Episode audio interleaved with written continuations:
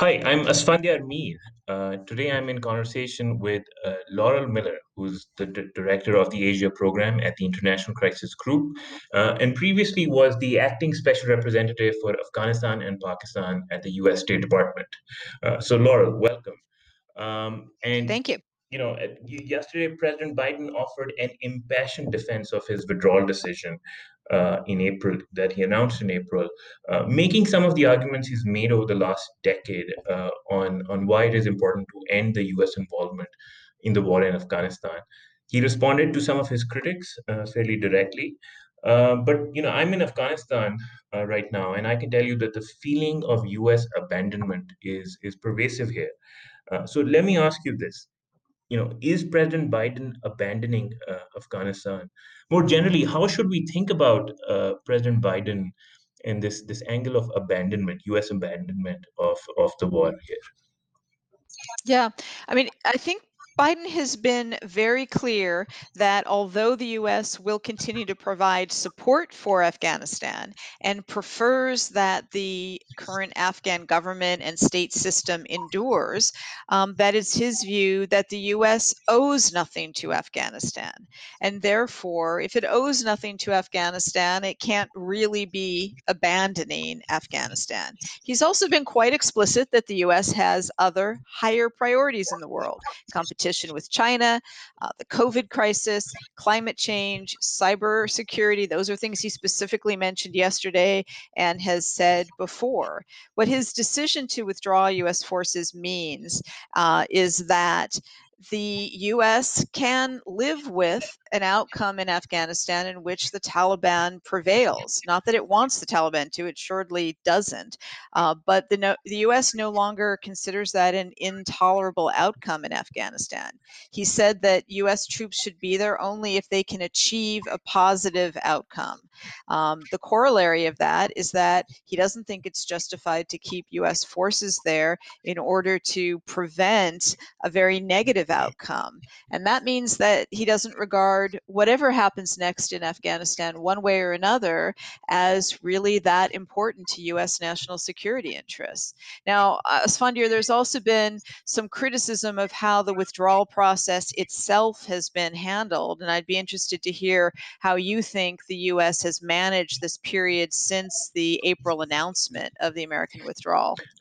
Right. You know, I think uh, that's been my concern as well. Uh, and it stems from the fact that the situation is very fluid. Uh, I think that's been clear to a lot of us who watch Afghanistan. There's really no time for polemics. Um, and I was, uh, uh, you know, I was was surprised by by President Biden's decision to go for a second speech on Afghanistan.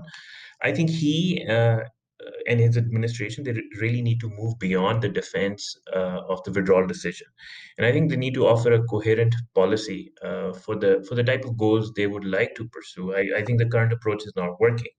Uh, for one the, the administration has been unable to restrain the taliban's offensives especially the, the offensive in the north. Um, i think the intra-afghan talks uh, remain log jammed uh, the administration wanted to revive them, made major claims to that effect, but has not been able to. Uh, I think the administration has also struggled to coordinate um, regional and international uh, pressures to to move the Taliban. Uh, and finally, I think the administration has lacked a policy uh, towards the Afghan Republic. Uh, the Afghan Republic is fragmented. There's a lot of infighting, and the administration has been uh, at a loss to uh, to compel uh, the Afghan Republic to be more uh, more cohesive. you know, I, I, I work on CT issues. Um, and I note with interest that the administration wants to focus any future policy on related to um, focus on counterterrorism goals specifically. But even then the administration is deflecting on counterterrorism issues. You know it's not coming clean on on the taliban's assurances especially ones related to al-qaeda. The administration is not saying whether the taliban are in compliance with the counterterrorism terms of the doha agreement um, and how those will be enforced uh, following a withdrawal Um, so Yeah, I mean, yeah, I wanna interrupt you there sure. just to say, you know, I didn't count the seconds of of what, uh how much time Biden spent on which topics during his remarks yesterday, but it was pretty clear to me that he spent more time talking about the issue of visas for Afghan interpreters Mm. than he did talking about counterterrorism, and I agree with you that, um, it's very unclear what the real US view is right now, policy view on what the nature is of the threat, the magnitude of the threat, except to say that they think they can manage it from abroad and that it's a reduced enough threat that this is a a safe approach for the United States.